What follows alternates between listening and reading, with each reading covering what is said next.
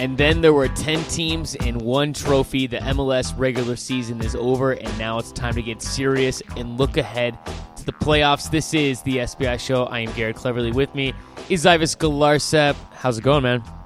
Good, man. It's uh, it's a good weekend. Uh, MLS season wrapping up. There's a ton of great European soccer action. If you were a soccer fan, there was there was plenty of good soccer to see, and we saw some dramatic games, some finishes, some teams step up, some teams definitely not step up, and there's plenty for us to talk about on this show. Yes, plenty to talk about. First thing, Ives, that we got to talk about is the MLS regular season. We talked about it. Is finally come to a close. Crazy that 34 weeks are now done and in the books, but now we get some playoff action, and we saw a little bit of playoff action already. Ives uh, with Seattle and LA Galaxy. Seattle coming out with a 2 0 victory. They win their first supporter shield, but by far, Ives, that was the best MLS game of the season. It had everything you wanted out of a regular season game at the very end. Tons of playoff atmosphere, and uh, I, I, mean, I, I wish that game was able to go into extra time. That was that game was so much fun to watch on Saturday.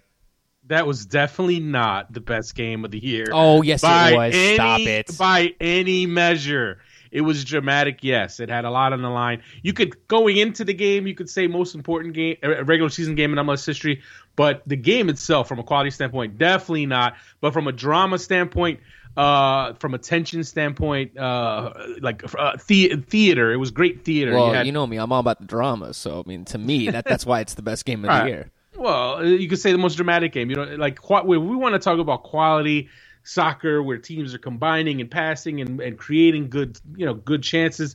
We're talking about that that for me that is w- what qualifies as the best. But this game had drama. It had the late finish. It had the uh, seattle's rally had the the the almost fisticuffs elbows flying shoving all everything all that other stuff. Um, it was a little anticlimactic from the standpoint of robbie keane uh, sitting the game out. But I don't think you know Seattle fans do not care they, all they care about is the fact that their team has finally won a trophy other than the U.S. Open Cup. And this Supporters Shield, I think, really kind of legitimizes, legitimizes Seattle now as a league power, as a team you have to put that much closer to being in that rarefied air of, of league powerhouses. Uh, open Cups are great. You know, mm-hmm. it's nice to win them, but a Supporters Shield or an MLS Cup, that's that's just kind of a different level of accomplishment. And credit to them great season. It wasn't just about this one game, but it was a really a, a great season for them. And you know, I wrote a column uh, for Goal over the weekend and pointed out the fact that think about a year ago, uh, people were calling for Sigi Schmidt's head. A year ago, it, you know, they hit rock bottom. Fan, Seattle fans hit rock bottom with their team getting embarrassed in the playoffs and eliminated by the Portland Timbers, their arch rival, uh, in Portland uh, they had no, they won no trophies last year. So from that bottom, now they turn it all the way around and go the opposite end of the spectrum. They've won their second trophy and they're in position to potentially win a third. Yeah, you're exactly right. They'd be the first Major League Soccer team to win the treble, which would be quite an accomplishment for them. That's U.S. Open Cup Supporter Shield, and if they win the MLS Cup. But uh, I mean, what impressed you the most out of this game, out of the Seattle Sounders in this one? I mean, I, I was yet to say that for the majority of the match. I mean, all that matters is if the ball goes in the back of the net. But still, LA Galaxy looked efficient. They looked like they dominated the match, and a couple of mistakes by the LA Galaxy back line. I believe Marco Pappa to be free really hurt them in this one. But I mean, what, what did you see out of the Seattle Sounders in this one uh, that really impressed you for that that enabled them to get the victory in this game? I mean, at the end of the day, it was some some mistakes on LA's part toward the end. Uh, obviously, you get Jaime Penedo complete completely crapping the bed, uh, getting stripped and, and giving away that Marco Pappa goal, and then obviously the second goal is an insurance goal. Uh, LA, I thought actually considering what their game plan was, and it, for me, it looked like their game plan was uh, to keep it close, try to get a tie to help at least secure the number two overall uh, spot in the in the standings overall, so they would make sure they host the MLS Cup if they get there. Uh, it seemed like that was the game plan, and you know if you can if they could you know snake a win a winning goal at the end or something that they could do that. But when you sit Robbie Keane, it's pretty clear you're not you know the fo- focus is not on this game. Um, for Seattle, you know, they, to, to their credit, I mean, they had zero shots in the first half. Mm-hmm. Uh, they they turned it on a bit more in the second half, but it, it wasn't it really wasn't a pretty game at all. It was really physical. LA obviously, uh, it's funny because in, in the game in LA, Seattle was really physical, and I think LA kind of wanted to take it back to them and show them, look, you know we were not going to be pushed around. So they obviously committed their own fouls and and took things to a different level there. And um, you know it, it was amazing to me that there were no red cards. Mark Geiger. Uh, did not live up to his usual reputation of being quick with the cards. I mean, he gave out plenty of cards, yellows, but uh, you know, there were some situations there where you were like, all right, are we going to see a red card? Are we going to see a red card? Uh, but he didn't. He didn't play any out. But Seattle, to their credit, Steve Schmidt, to his credit, he puts Marco Pappa in. He, he gives them that spark, and obviously, Obafemi Martins uh, had a nice assist on the second goal. He, you know, he had a quick, uh, quick uh, restart there on mm-hmm. a, you know, a foul called. I think it was on Marcelo Sarvas. And uh, it's always funny to me, man. Look, Obafemi Martins had a great year, right? No, no doubt about it. One of the best players in the league. Um, but it's just funny how the whole, you know, what have you done for me lately thing goes when people, you know, he has an assist in this game. And all of a sudden, it's like, there you go. He's the MVP. Robbie Keane didn't play. Yeah, so what, what was up with that? Everyone's like, oh, that assist right there earns him MVP. Just, it's yeah, like, dude, it's like, stop it. One pass is not going to earn you MVP. Everyone just take right. it easy. Look at the stats. Look at the track record over the course of the season. Look, I'm not saying he hasn't had a good season and he he he's not a great player. He's a great player, no doubt about it. MLS, he's one of the best. But the fact of the matter is, over the course of the season, he has not gotten it done against the top teams. The stats that he's compiled ha- have not his track record against playoff teams is nowhere near as good as a Robbie Keane or even a Lee Nguyen or even a Bradley Wright Phillips. So, I mean, you have to look at it from that standpoint. You can't just look at the highlights. Mm-hmm. You can't just look at the totals, the stat totals, and you can't just look at the team doing well and saying, "Oh, well, he must be the MVP." Like, no, he's had a great year. He's in the conversation. But I'm sorry for my money. Um, I, I think he, you know, I think well, there's four candidates, right? And not to get into this whole like tangent about MVPs, but there's four candidates. There's Robbie Keane, there's Lee Nguyen, there's Bradley Wright Phillips, and there's Obafemi Martins. That, that, that those four guys. Now, for my money, like I, I it's between I, Lee Nguyen and Robbie Keane. Right, it has been between those two. Although Bradley Wright Phillips is kind of, he's gonna, I guarantee he earned some votes tonight, two goals to help them, uh, you know, secure fourth place in the playoffs and tie the all-time record. And we know how people, uh, there's a lot of lazy voters out there. They'll just see 27 goals and okay, he's got to be the MVP. Um, but yeah, I agree with you. For me, Lee Win gets my vote. I don't think he's gonna win. Uh, no pun intended. I don't think Lee Win is good. I don't, I, I, I, don't think Lee Win is going to win. That took but me, I think he, that took me a second think, to process that. I think he deserves it. I think honestly, for my money, he deserves it. I mean, his his stats and, and the way he's carried that team as a midfielder is unbelievable. I mean, the guy has the most goals in, in I think in league history for a midfielder. Uh, let nine game winning goals, tied for the most in league history. I mean, he has gotten it done without uh, with, with a supporting without kind of that that sidekick go to attacking guy through the year. Obviously, Jermaine Jones comes in and helps. Kelyn Rowe obviously is good. Uh, Fagundez hasn't been as good as he's been in the past. But just look at what he's had as a supporting cast. Look at what these other guys have had. Robbie Keane's season has been unbelievable. I don't think people. I think it's easy for people kind of to forget because you know toward the end he got a little quiet. You know he didn't score in the first in the game in L.A. against Seattle. He didn't even play in the last game. So it, it's always kind of like that last impression uh, that kind of gets voters because you know, in fact of the matter is like people, you know, not everybody pays attention as much as like there, there, there's some of us who it's what we do. We watch as many games as we can. We keep we follow it all closely, and I just think. Uh, Robbie Keane might have cost himself some votes by not playing in this last game, and I think Lee Win, man, I'm sorry, he gets my vote, and and I, but uh, the, sadly, I think he's probably going to finish fourth in the balloting.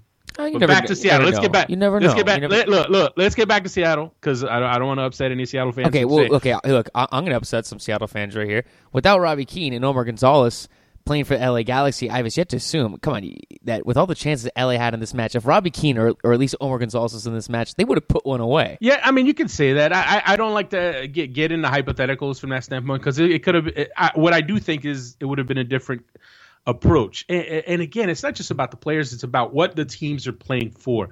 For the Galaxy, their focus is MLS Cup. That's what they care about. And I know Seattle fans will be like, oh, that's convenient. You know, they wanted the supporter shield. We, you know, uh, whatever. Like the fact is, LA MLS Cup is their priority. Uh, and it has been, and that's not a surprise. And when as soon as they sat Robbie Keane, it was pretty clear they want to they want to rest him for MLS Cup and you can't begrudge them for that. They've won supporter shields. They've won four. They and this group, uh, uh you know, when you want to talk about Bruce Arena, Landon Donovan, Robbie Keane, they've already won two supporter shields. Been there, done that. They want to add the fifth MLS Cup so they can be the new leader, so they can pass DC United, and they also want to send Landon Donovan out with an MLS Cup, and he, which would be his sixth, which would be a new record and would surpass Jeff Agoos. So you know they have their priority now for Seattle. Obviously, they want to win everything, right? No doubt about it. But they definitely wanted to get this trophy. They wanted to get this supporter shield because it legitimizes them. It it does something that the Open Cup just wasn't doing or doesn't do.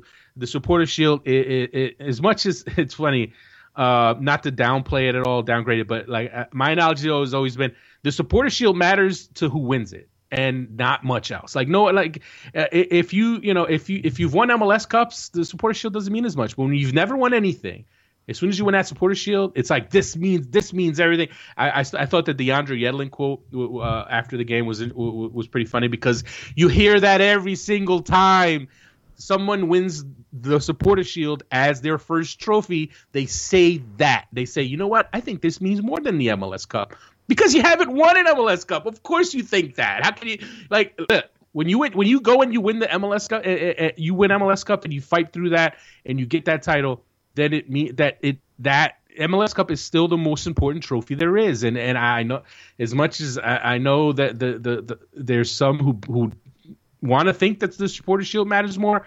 It doesn't. MLS Cup matters more. But having said that, for Seattle, it means a lot because it's another step in their evolution as a club. Mm-hmm. You know, there's so much promise there. They have great fans.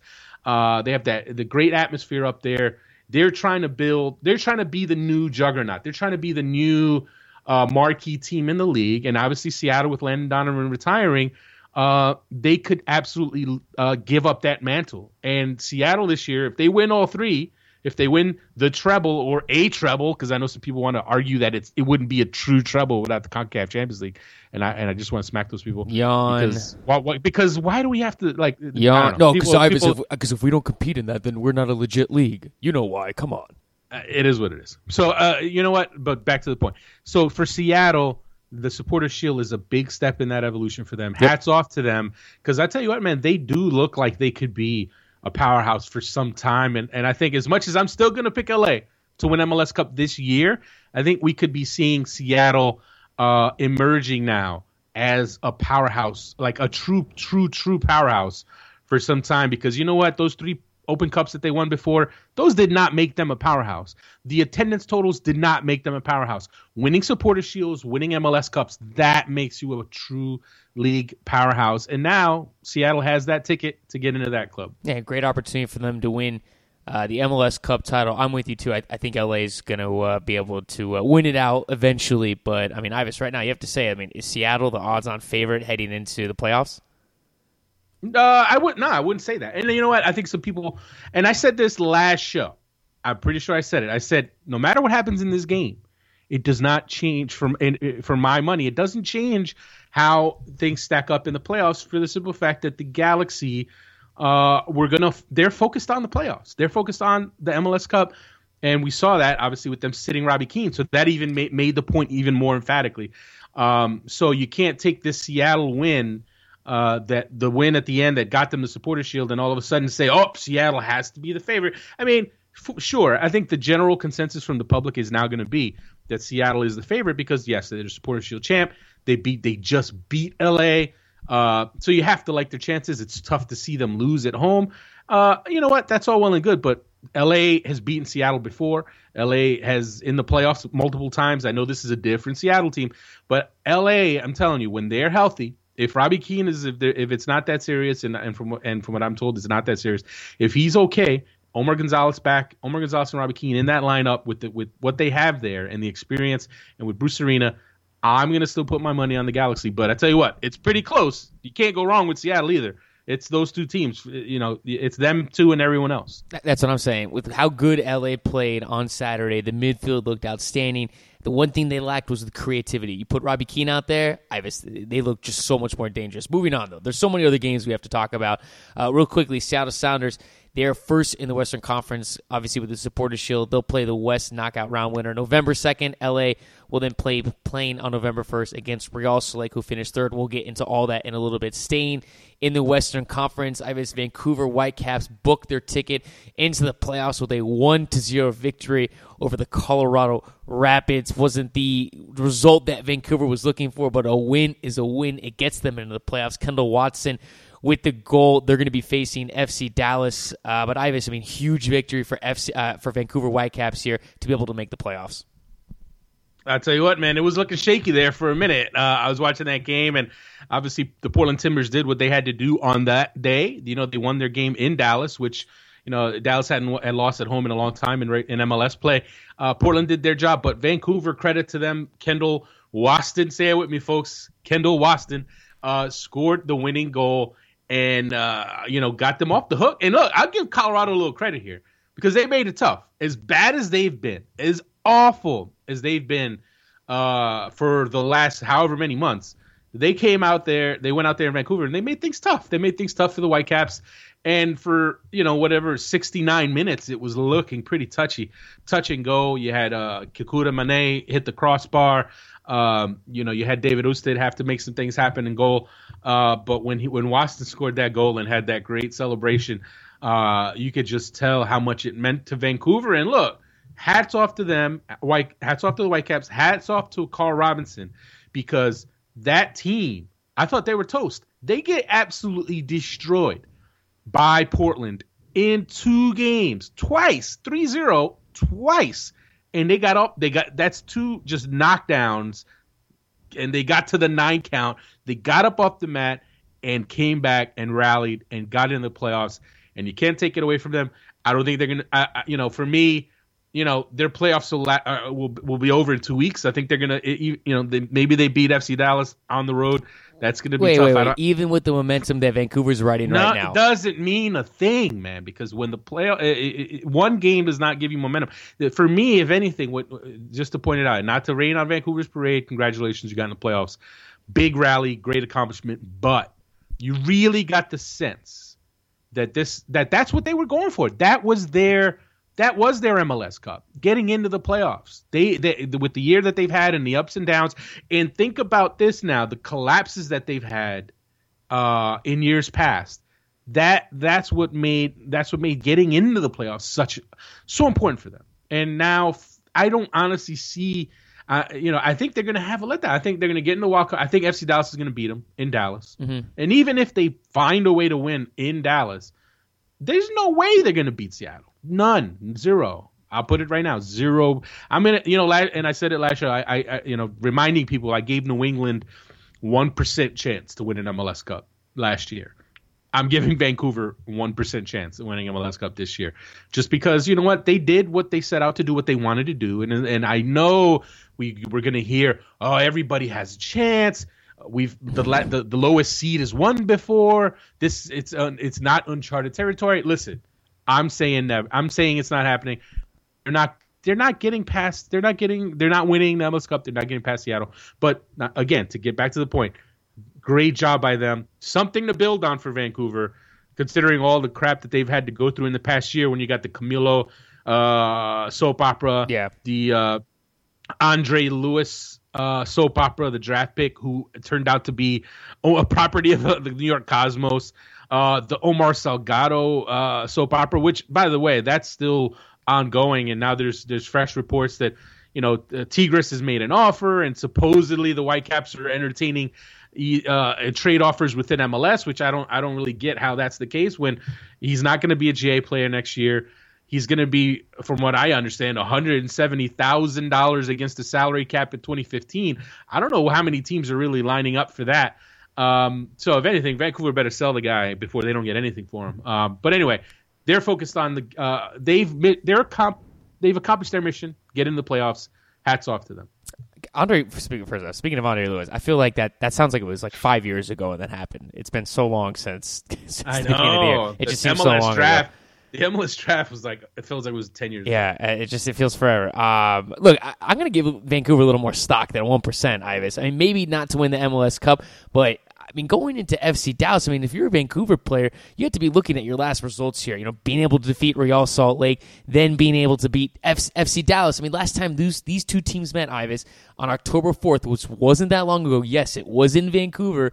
They did defeat FC Dallas 2 to 0. Then Vancouver went out and beat Seattle on the road 1 to 0. I mean, if you're if you're a Vancouver player, Ives, I mean, you're you have to have a lot of confidence going into this FC Dallas match. I mean, maybe Oh, not yeah. MLS Cup, but I, I wouldn't be surprised if Vancouver is maybe able to sneak out a victory over FC Dallas. They can't. Uh, uh, let me just clarify. Let me just make it clear. They can beat FC Dallas, right? They can. Okay, I I'm just not to saying make they sure. can't- I'm just want to make sure we're, we're I- on no, that. my- on no, the page. point I made was they're not beating Seattle, and I know, I know, yes, I know they just went there. I know they just went there and they won, but that was, you know, you you have to look at the circumstances, right? When they went into Seattle and and, and they won that game, they they were in desperation mode. They absolutely needed that result. Seattle, you know what? They let the guard down a bit. They were on their own nice run of form, and and Vancouver caught them at a good time and and got a win they absolutely had to have. Uh, and, and Seattle was on a roll at that point. You know, Uh, they were. You know, actually, I, you could argue. You know, maybe they were a little. Uh, they they had you know they they beat Chivas USA. They beat the Colorado Rapids before that. Two blowout wins. They were feeling good about themselves. They get home, you know, and you're going to have that kind of letdown game. And that's exactly what it was. But th- the playoffs are a whole different animal. Everybody on the Sounders knows what's on the line. Everyone's going to be locked in for that match.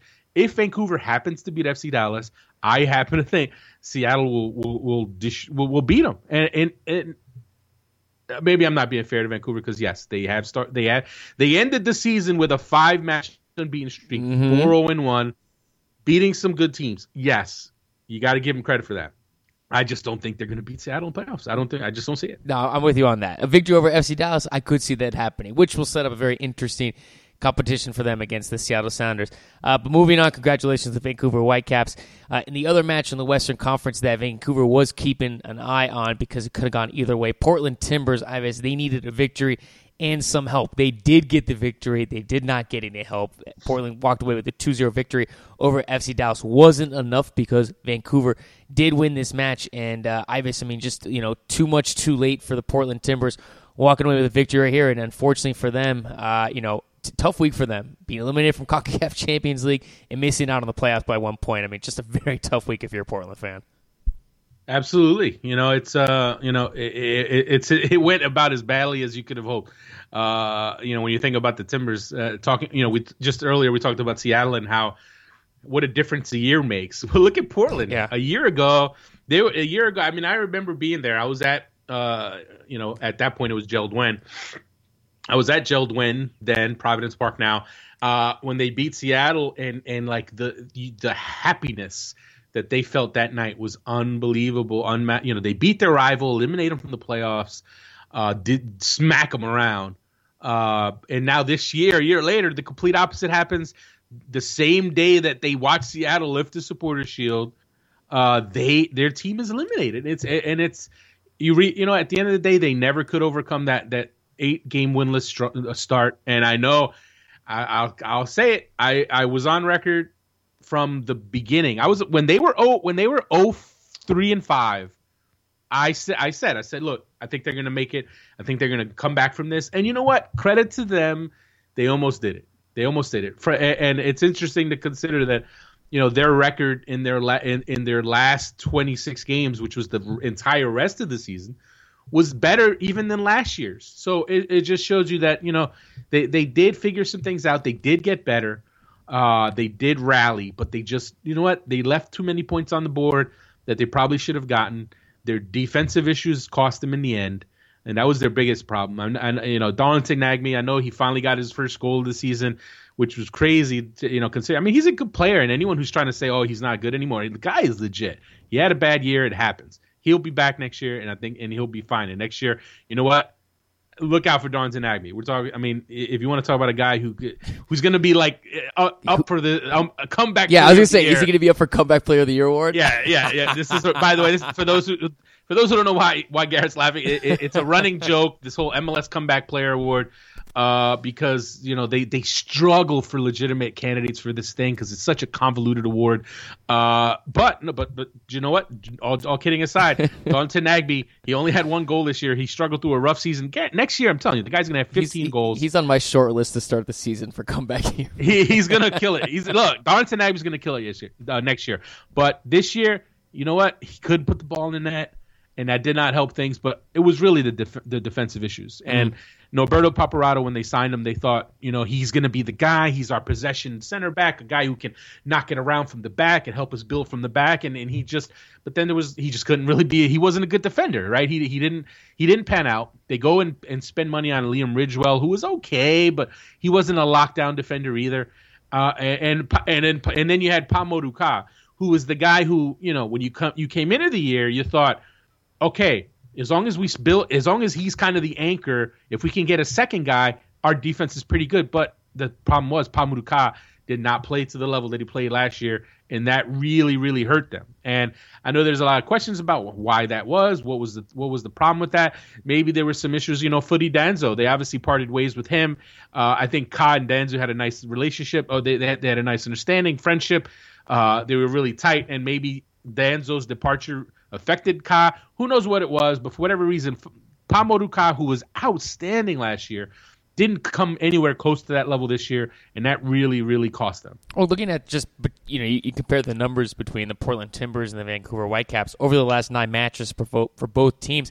I mean, for Portland, it, it went as well as you wanted to go. You go five one and three, 18 points. Vancouver only gets 17 points, going five two and two over the last nine matches. But but as we talked, I mean that that slow start for the Portland Timbers ultimately doomed them. Uh, you know, it was, it was, just too much too late. And, and I think, Ives, look, if you're on the betting man and you start the month of October and you're looking at the schedules for Portland and you're looking at the schedule for uh, for the Vancouver Whitecaps and, and you're looking at Vancouver's schedule, you know, RSL, FC Dallas, Seattle Sounders. I mean, I think you and I are both in the same consensus that, look, Portland's going to get in, Vancouver, this is not going to go their way. And it just goes to show, I mean, what can happen at the end of the season. Vancouver took advantage of the opportunities, and for Portland, it's just I mean, Vancouver just got hot at the right time, and that's what it comes there, down to. Uh, there, it wasn't just even getting hot. There were just some. Uh, Portland let it get away. As as good as their last twenty six games were, you can point to some games and say, you know what, they should have got more. How many cans is you gonna? How many cans of stuff are you gonna drink during this show? Jesus Christ! Um, all right, back back to the point. Uh, Toronto FC. I mean, they go there. They're up. What were they up two 0 They lose three two.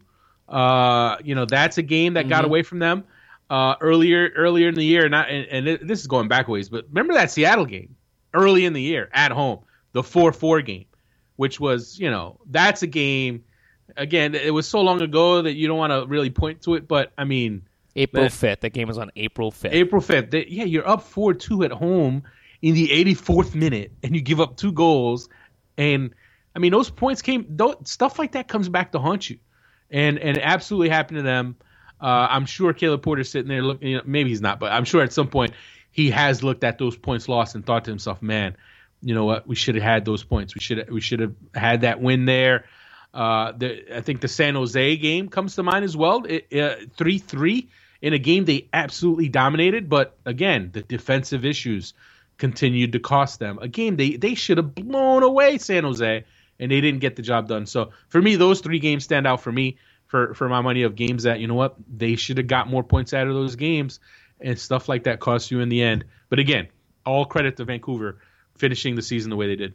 Uh, moving on from this one, going over to the Eastern Conference, Ivis. Uh, New York Red Bulls defeated Sporting Kansas City two to zero. New York Red Bulls finished fourth in the Eastern Conference. Sporting Kansas City finishes fifth. So we'll see these teams uh, play a rematch. But uh, more importantly, Bradley Wright Phillips tied the MLS goal scoring record. Great for him. Uh, but for New York, uh, nice victory for them over Sporting Kansas City, who's just kicking the tires still, man. And it looks like with the rematch, I mean, you have to put all money going to New York in the rematch for this one. Sporting KC is done, man. They're done. They're tired. They're worn out. They've had. They're injured.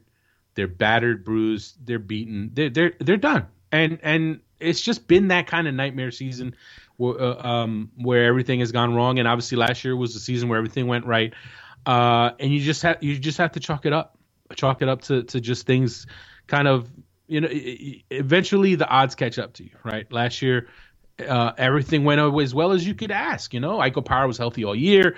Their team as a group was healthy all year. You you, you were able to rotate players, get everyone everyone minutes, and, and have everybody fresh for the playoffs. This year, you lose Chance Myers, you lose Ike Opara, Jimmy Nielsen. Obviously, you you know had he retired, um, and just you know Oriol Rosell gets sold. All these things just snowballed.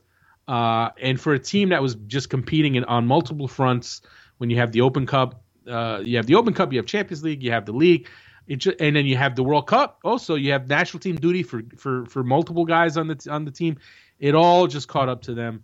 And when you look at them now, they're a shadow, a shadow of their MLS Cup winning selves. And and uh, I, I know some people again, people will point to the the whole teams in the past have have, have come in struggling and, and turned it around. That's all well and good. But it, it there's form as being an issue, and then there's form and and your health and your physical uh, capability. And this KC team just looks beat up, tired, and and and not and they're lacking bodies. They, they they're just with all the issues that they've had, they're just not they're not in a good place right now. And and the Red Bulls, I'll tell you what, hats off to hats off to the Red Bulls uh, no Thierry Henry, uh, which I tell you what, you got to be wor- as happy as you are about winning this game, and as happy as you are to see Bradley Wright Phillips score that goal.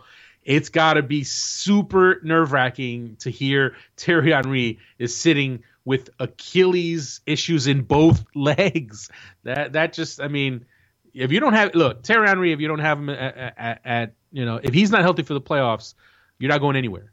And I, I mean, yes, they could win Thursday without him, but they're not beating DC United without him. I'll tell you that right now. They're not. I don't know if they'll beat him with him.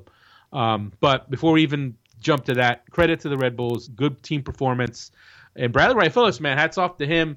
He stayed, you know, there, there's a lot, there's been shade thrown on him, and and, and it's on some levels deserved uh, about his his t- goal tally because Thierry Henry, let's face it, if you play next to Thierry Henry, you're going to score goals. It's been proven through the years.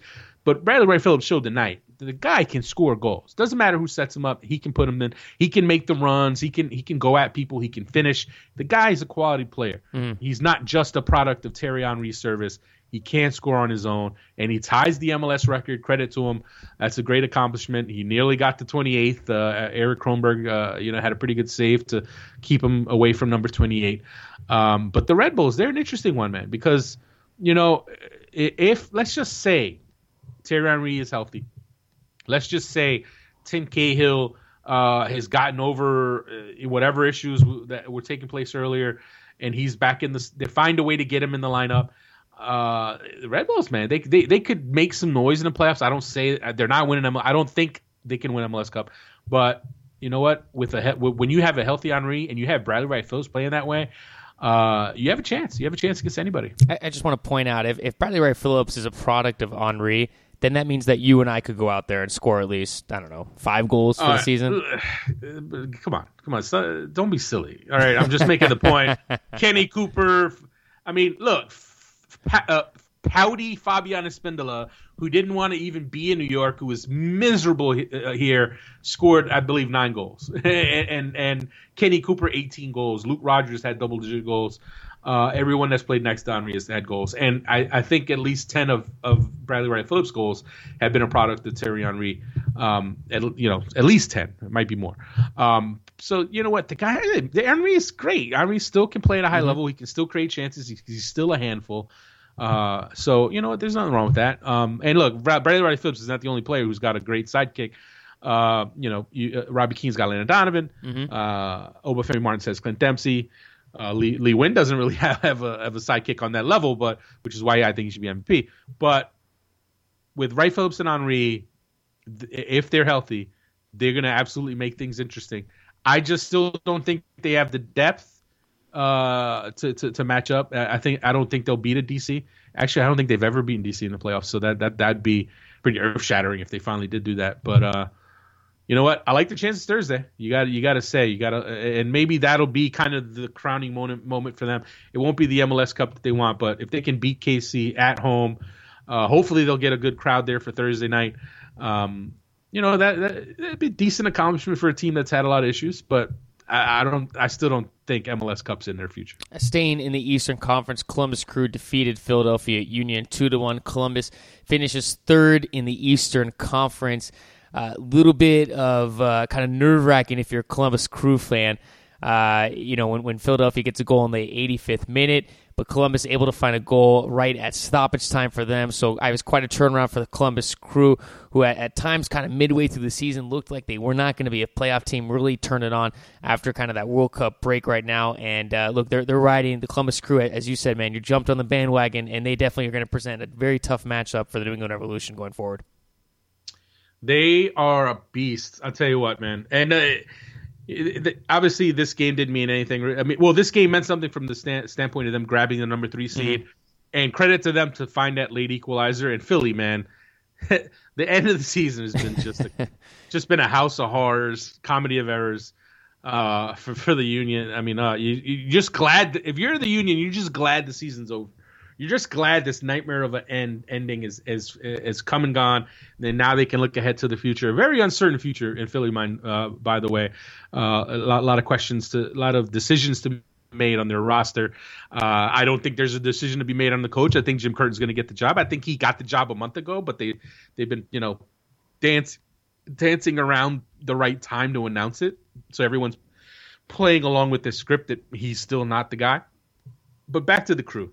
I just actually finished writing my uh, writing a column, uh, writing a uh, feature for Goal.com, which is may already be out when you're as you're listening to this. You can go go to Goal.com and check it out. I'll tell you what, the Columbus Crew could be the next shock MLS Cup champion. And I know people are going to be like, "You're out of your mind. You're out of your mind." But I tell you what, folks, it's it, it sounds crazy, but it could absolutely happen. This team is something else, man. And I got a stat for you. I got a stat for you. Are you ready? Yes, I'm ready. They had a stretch, uh, more than three month stretch now, from April 5th to July 16th. They played 16 games. How many games do you think they they won during that stretch? One. One game. They won one game in 16. They were one seven and eight looking like an absolute, you know, uh, just from a result. If you're just looking at the results, you're not watching them play. You're looking at them thinking, what in the world is going on there? Greg Berhalter is is is you know captain of the Titanic. But what Berhalter was doing, what, Berhal- what, what Berhalter was doing was implementing a system, and they, and they weren't getting the results, but they were playing well. They were in a lot of the games. They were even the better. They were playing the better soccer than their opponent in a lot of the games, but they weren't getting the results. And then they started to turn it around. And right now, they are on a roll, and we've got so many guys playing at, at career high levels. Yep. I'm, i mean, they're fin- Just look at their their at the end of the season, they're eight two and one to finish the season. Eight two and one in their last eleven. The only team better than that going into the playoffs is New England. New England only had one loss in their last eleven. Uh, so you know credit to New England, they're on a roll. But Columbus is playing some serious soccer, and when you just look at the list of guys who are playing at a, at a level they've never played at before, you you, you got to tip your cap up, cap up to, to Greg Berhalter, and you have to. For my money, he go he's third on the ballot of Coach of the Year. For my ballot, my ballot, I go Oscar Pareja number one, uh, Ben Olsen number two, Actually, that one I'm, uh, I still got to think about. I guess because that no, was you know, Oscar Pareja. Come on. Yeah, probably Oscar Pareja. You know what? I'll go Oscar Pareja. Oscar Pareja one, Ben Olsen two, but Greg Berhalter, man. Look at the just look at the guys. Ethan Finlay. Here, I'll, I'll, give you some stats right now. Ethan Finlay, eleven goals this year, zero goals last year. No, no, no, no, no. That's even. It, that's not even it. Well, he's not the only yeah. one. Uh, everyone no, else no, no, no. I, I, get. I know. I know. Listen, Ethan Finlay, eleven goals, seven assists, and in the two years before that, zero goals, zero assists. I mean, that's crazy. So you got him. You got Tony Tchani. You got who's playing out of his mind. You've got Tyson Wahl, who, like, let's face it, no one like he was kind of a non-entity before this year. They they sell Gio Gonzalez, and and that I really thought for me, I thought that was going to be the crippling blow that kept them from making the playoffs. But what happens? They plug in Tyson Wahl. He plays next to Michael Parkhurst, and he he's been a rock for them. You got Tyson Wahl. You got Justin Meram, who his previous career high in goals was four. He has eight goals right now, and he's had some pretty dramatic goals for them. Um, so you got you know all these guys who are playing at a level, and Will and a last but not least, Wil Trapp.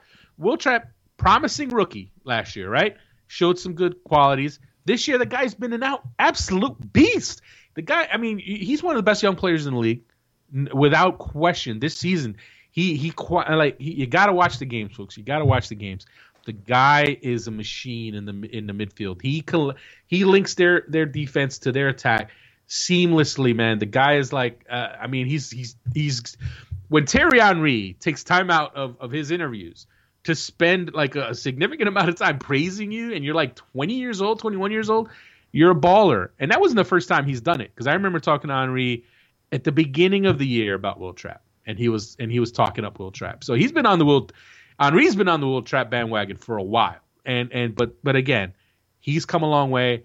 Uh, and it's the it's the system. You know, Berhalter's put in a system, and, and, this is an observation. I don't even I didn't get a chance to really make it in my column, but I'll say it here. I'm reminded this crew team is reminding me of the the Real Salt Lake team that was so good for so long. Early state. This is this this crew team right now could be that next team like that. That team that kind of sets the standard in the league for playing at a high level. And I know Real Salt Lake only won, uh, you know, they won the MLS Cup. Uh, they got to the Champions League, the CONCACAF Champions League final and lost. Um, there was always that sense that they should have won more silverware than, uh, than they won. They should have won more trophies, but you can't take away the fact that they played amazing soccer for for uh, that they had that run, uh, that amazing run where they've just set the bar so high, and I think this Columbus Crew team could be be that next team like that that just plays at a at a at a level that that everyone appreciates. It, yeah, and you're just getting a lot of performances from a lot of guys. Kind of also reminds me a little bit of last year's New York Red Bulls team, where you had just a lot of guys having career years. I mean, you also look at Bernardo Añor has has the career high in goals. Uh, Aaron Schoenfeld also has a career high in goals. I mean, like I said, this is a team where a couple months ago everything was Federico Higuain, and people have stepped up and crew getting lots of contributions from lots of players. Uh, moving on, New England Revolution defeated Toronto FC one to zero. If you're a Toronto FC fan, Ives, you're uh, I guess at this point happy that the season has come to a close. Even though they did not make the playoffs, it's been a tough one for Toronto last couple months. And for the New England Revolution, Ives, big victory for them. It allows them. Uh, to finish second in the Eastern Conference, and uh, they're playing the Columbus Crew. It's going to be a good matchup for them. Lee Nguyen with a goal in this one, uh, 18 on the season for him. And uh, I mean, how dangerous can New England be in the playoffs this year? Oh, they're, they're, it's a it's funny, man, because the crew and New England are, are both really going into the playoffs really uh, on some really good form, but they're getting but they get now they're matched up with each other. So we're gonna get what I think is going to be an amazing series. That's going to be an amazing series. Uh, Columbus should be pointed out uh, has beaten New England twice this year. However, New England won the last matchup uh, that they last time they faced off. They uh, they beat them two one earlier this month. Um, so that that one, man, that one is such a toss up. You're, you're gonna have uh, so many good matchups across the board there when, when you want to talk about uh, Tchani, Tchani and Trapp against Nguyen and, and Jones. Uh, Ethan Finlay uh, is, is going to be a handful for them as well uh, to deal with. Justin Meram going up against Gonzalez, uh, all over the field, all over the field. There, there, there's good, there, there's tasty matchups. Higuain, Jermaine Jones, he's going to have to try to corral him. Uh, it, I'm, I can not wait. I, I mean, I'm, I do not think I'll get to Columbus for the for the first leg, but I'll definitely be at the second leg in New England for that one. And uh, but look, New England, they're they're they're rolling. I mean, they're Lee Nguyen, and for me, MVP. He's not. I don't think he'll win it, but he's getting my vote, and you know, for what the, take that for that what that's worth. But uh, this Toronto game was a little just kind of. It was almost like sad because it was like coming in a month ago. You know, when I'm planning my my schedule of games to go to you know, I looked at that game and I thought, you know what? Toronto could be playing for the playoffs. You got Michael Bradley against Jermaine Jones. Like there, there, could be a lot of drama in that game, and then just do, and then but guess what? There was zero drama. Toronto was already eliminated. TFC was kind of going through the motions, uh, doing their whole, you know, the refs hate us thing, because uh, there was that questionable call on on the Lee Nguyen goal, um, which apparently, for those who hadn't heard, uh, the referee uh, had had ruled that uh, TFC player had gotten his head on the incoming pass, which which reset the offside. So the Cristiano was not offside because of that. Uh, for folks wondering why uh, why the goal was allowed, why the offside flag went down after going up, it was all a little weird situation. Um, but you know what? If you're DC, if you're a TFC fan, you're just, you're just glad the year's over. It's time to reassess. Trying time to look at the team and decide what you're going to do. I mean, I think Greg Vanney's the guy. I don't know if they've announced it yet, but I mean, he's not going anywhere. I think, um, you know, not not because he should keep the job, but just because I think, you know, hit, um, from what I understand, Tim Tim Bezbatchenko is a big fan of his, and, and I think he's to ultimately make that decision. But who knows? You know, maybe maybe they'll they'll change things up in the offseason. They have to do some things there. They have to they have to shake shake some things up. Jermaine Defoe I know they're trying to act like he might stick around, but he can't come back, can he? Can he come back? I just I, I don't I don't I don't see it. Um, but back to New England, they look great. I can't wait to watch that New England Crew series. Uh, DC United Montreal Impact Impact, excuse me, played to a one-one draw. Fabian Espindola scored for DC, eleven goals for him. That's a career high uh, for him. Marco Di in his send off game had a goal for the Montreal Impact. DC it was a moot point anyways with the Seattle moot, moot point, excuse me, with the Seattle Sounders winning. Uh, they, they couldn't finish first or win the supporter shield, so so that was out of it. But uh, Ives DC goes in the Eastern Conference with the number one seed, worst to first. I know we already said that, but still, I mean, it's it's it's you know when you think about that, worst to first, man, what a turnaround for them. It happens all the time in MLS, and it, and it it's how the league set up when you look at it. I mean, there's a reason why we've seen that. I don't even know half dozen times in the league history. You have a league that's set up where if you're the worst team in the league, you get you get help. You get the first draft pick. You get top allocation. You get allocation money. You get and then with you know with them winning the Open Cup, they got money for that as well. So everything you know, and and this time around, you know, they had the top pick in the reentry draft. So it, it's the way it's set up. It's it, you know. It, there's a reason why in MLS, if you're the, if you end up with a really bad season, you have an opportunity if you know what you're doing to turn it around. And credit to them, they made a lot of good moves. They made a lot of smart moves. Ben Olsen's done a good job of of melding together all those new faces in the locker room. Obviously, a lot of veterans, uh, which which I'm, I'm sure help things. But uh, DC, they're going to be an interesting one in the playoffs. I still, I, am curious to see what the Luis Silva injury does to them and how much it hurts them because yes, I know Eddie Johnson. Uh, uh, you know he's he's stepping in now, but you know what? I, as I said, I've said before, I'm not sure Eddie the Eddie Johnson chemistry with that group is the same as Luis Silva's chemistry. Especially when you want like talk about Espindola and Silva together. They they they had formed a really nice partnership. Uh, I don't know if Espindola and Johnson have that same kind of they're on that same wavelength. So we'll see. We'll see who who they get in the in the playoffs. I think they're going to get the Red Bulls. If they get KC, I think they'll handle KC. They they they they haven't allowed they they were undefeated against KC this year, and they didn't allow a goal against KC this year. So I think they'll feel pretty good about beating them. And as far as the Red Bulls go, DC has never lost to the Red Bulls in the playoffs, and they've played I don't even know how many times. Uh, I, I can per, I've personally seen uh, I think at least four of those playoff series. Um, and I know history doesn't matter, but I think you got to go DC against the Red Bulls. So uh, we'll see. We'll see what DC does and how far they go. I think miss it. They'll they won't miss Silva in the semis, but when they get down to playing the Crew Revs winner, I think they might miss him if he's not back. Uh, in the battle for we're not the worst team in the Western Conference, Chivas USA defeated San Jose Earthquake. So I mean, Ives, as bad as the season was for Chivas USA, they do not finish finish with the worst record in the Western Conference. Uh, for them, obviously, you know, lots of speculation what's going to be happening. It might be the final home game for Chivas USA, but uh, I mean, for all the for all the slack that we gave them, I mean, obviously they did not finish with the worst record in the league this year. Not only did they not finish with the worst record, they actually had a better record than three other teams in the league: uh, Colorado, San Jose, Montreal, and they only finished three points behind Chicago. I mean, that's uh, you know credit. Look, credit. I know, and you know what? Credit to them. Credit to, to their players and Wilmer Cabrera. They finished the season winning three out of four, and that's commendable, man. Considering all the drama going on, the uncertainty, uh, not knowing what the future holds for for those guys. I mean, and you know what? Maybe that's that that obviously served as a real eye opener and a motivator for them, knowing that look, this these are all at this point, every game is a tryout. Every every game is an opportunity to show GMs around the league that you're worth taking a flyer on, or worth acquiring. So they obviously had, you know, that's something to play for, obviously. So, uh, but for San Jose, I'm sure they're just glad to have the season over with. Uh, it, it's always a tough situation when you when you know you, you, already know that you have a new coach coming in and, and you know you're done for the season and you're mailing it in. And uh, San Jose, man, they you want to talk about going a season that just went to went to the crapper. Uh, I mean, their la- their last win August 2nd against Seattle. And and it's interesting to think back to that when they, they, they actually had won two games in a row there.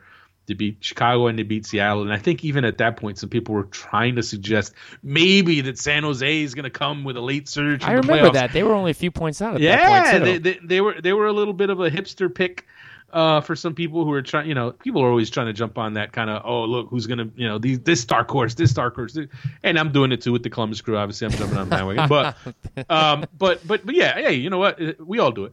But uh, but yeah, no, their their season fell apart quickly. Well, San, and, uh, San we- Jose I- only had one win away from home this year too.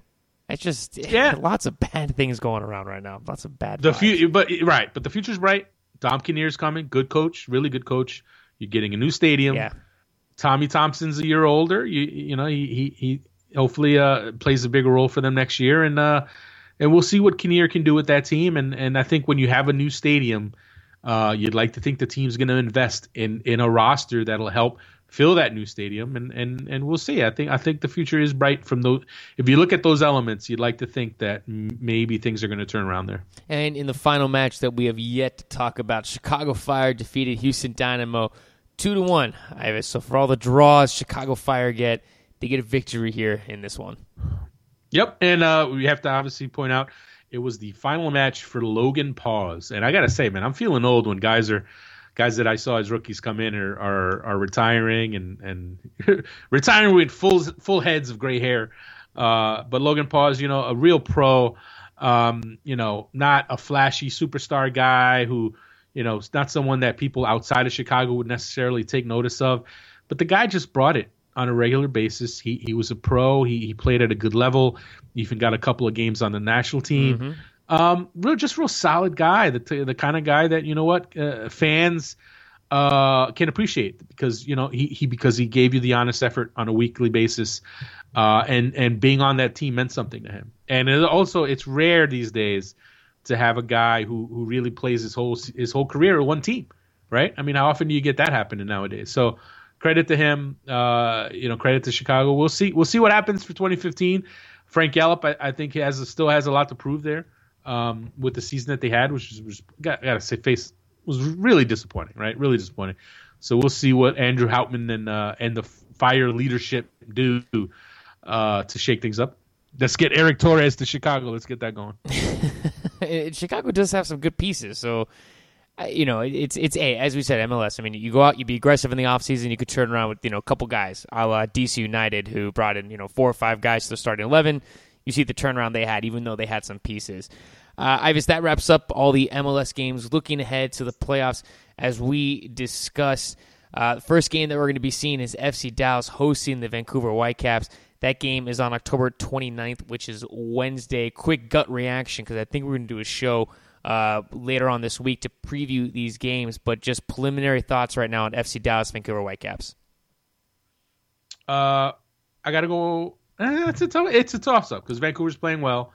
FC Dallas is a bit is a bit up and down. Um, I think Dallas is a little vulnerable, but I gotta say, man, going down there is pretty tough. And the team in in Vancouver, uh, Vancouver in the heat. Um, this is a tough one. I don't want. Uh, In the heat, what, what, what, it's like not, it's like 85 degrees now. It's not even hot. Did you watch the Portland game? Did you watch the Portland game? I, you know what? I, the, everyone there, from the referee to Caleb Porter to the players, was drenched in sweat. Because it's not just the heat; it's the humidity, man. See, you're spoiled with your dry heat in Arizona. You go to Texas, and your and your ass is gonna sweat. Let's just just put it just put it that way. So it, it's an issue. It's a factor, and you're and you're coming from the Pacific Northwest, from Vancouver. It could be an issue, but man, I'm gonna go FC Dallas. They're at home, and like I said earlier, I went on the whole diatribe about Vancouver uh, accomplishing what their main mission was, which was getting into the playoffs. They're happy, uh, and I think they're gonna have a bit of a letdown. I think FC Dallas um, is gonna be a little, you know, upset about having lost that game to Portland, and they're gonna come in refocused. And I think Dallas beats Vancouver. I'm looking ahead at the weather. It's going to be 68 degrees, potential at 7 o'clock kickoff in Dallas. Humidity will be at 52%. Eh, that's not too bad. What was the, what was the weather on Saturday? Answer me that. Uh, I, I here I'll look it up. Preliminary thoughts, real quick, on uh, New York Red Bulls and Sporting Kansas City. That game will be on Thursday. You gotta go. You gotta go Red Bulls. Uh, Casey, they look tired. They look beat up. I mean, Matt Besler, He that if you want to talk about a guy who absolutely needs a vacation, a guy who needs about six weeks of just rest on the beach with his wife. the beach on the beach. He needs Matt like Matt Besler, one of the nicest guys in the league, one of the best players in the league, but he he just looks like he's just worn out. The guy needs a break. So I I, I just you know what they they Dom Dwyer and you feel for Dom Dwyer because when I look at that team, uh, when you watch them play lately in the last few weeks, it's like Dom Dwyer is like the one guy who's got a full gas tank. He's the one guy. I mean, Graham Zusi, you know, does his part as well. But Dom Dwyer, like he's on a different level than everyone else. It seems like he's he's ready to go. He's buzzing. He's all over the field, and he plays with the kind of energy that last year every single guy on Sporting KC was playing with.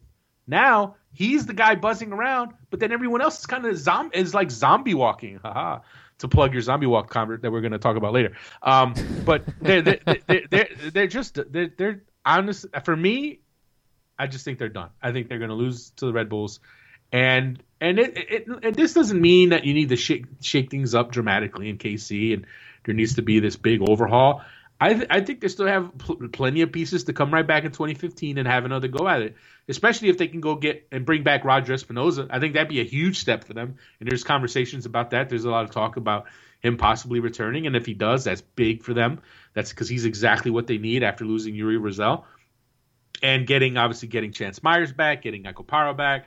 Um, I think I, think they'll be right back in the mix, but for right now, they just look like they're out of gas.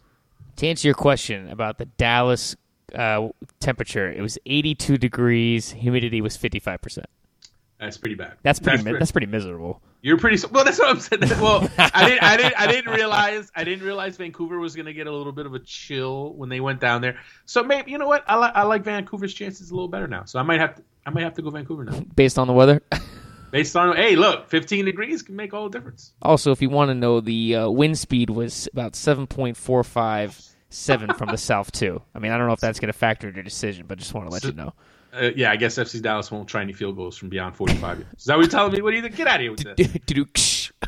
All right, let's move, let's move on. Let's move on. Uh, moving on to the Americans abroad front, Ives Herculez Gomez scored a goal, and uh, I mean, look, it's been a while since we've talked about uh, Herculez Gomez. So I mean, it's nice to be talking about him. I mean, he, he's so much fun to watch. We've had him on the show a couple times, which has been outstanding every single time we've had him on the show. Uh, so very nice to see uh, uh him scoring his first uh, Liga MX goal. No, that's huge. Obviously, uh, you know, it's been a bit of a rough time for him, and scoring a goal in a big game like that. I mean, you want to see him hopefully get his get his act get get get it all rolling again. Uh, a guy who had such a a, a great run uh, a couple of years there, where he was just doing his thing. So it's good to see him back back uh, on the scoring sheet. And moving over to Europe on the Americans abroad front, Ives Julian Green came off the bench and played 25 minutes. Uh, you know, with the little injuries that he had, nice to see him back on the field and, and getting some play, and getting some significant minutes. 25 minutes, that's a lot of time. It's one step at a time. Uh, you definitely want to see him getting some minutes there. And uh, actually, if you want to uh, just stick to Germany. He had he had some minutes. Terrence Boyd had a couple minutes for Red uh, for Red Bull Leipzig uh, as he continues to work his way back. Um, Fa- uh, Fabian Johnson uh, came off the bench and played nine minutes in that in that big Bundesliga clash between Mon- Mönchengladbach and Bayern Munich. that ended up 0-0 tie. It is a little concerning that he's not, you know, that he doesn't start in a big game like that. But you know what? When you go to a club like Mönchengladbach, you're gonna obviously have a fight for for playing time and fight for starts. So I don't think anyone should be too concerned about that. But uh, it's good to see. We got to talk about the Premier League and uh, Jozy Altidore, the Jozy Altidore playing time watch. He did get playing time. I know that after I, I know after his comments uh, during national team duty when he said, you know what, he'll look for a move if things don't get better. I know some people were worried that, uh oh, he's never going to see the field again because you know, son, you know, Gus Poyet's going to take that as a as a diss or, or whatever but he came off the bench. He played 16 minutes against Arsenal. Pretty, you know, obviously a big opponent. Uh, so you know what? That that's encouraging. You know, uh, he's he's dealing with some really tough competition there. You got Connor Wickham, you got Steven Fletcher, uh, and he he's got a battle on his hands. But at least he's still in.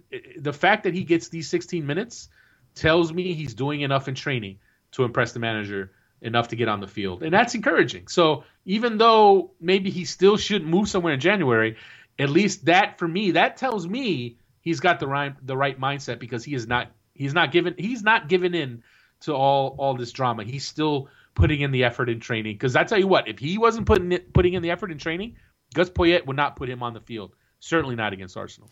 Also, uh, Geoff Cameron, I just made his first uh, Premier League start for Stoke City. Uh, he hasn't been playing that much for them this year, but nice to see him get a start, and he played 90 minutes. Absolutely.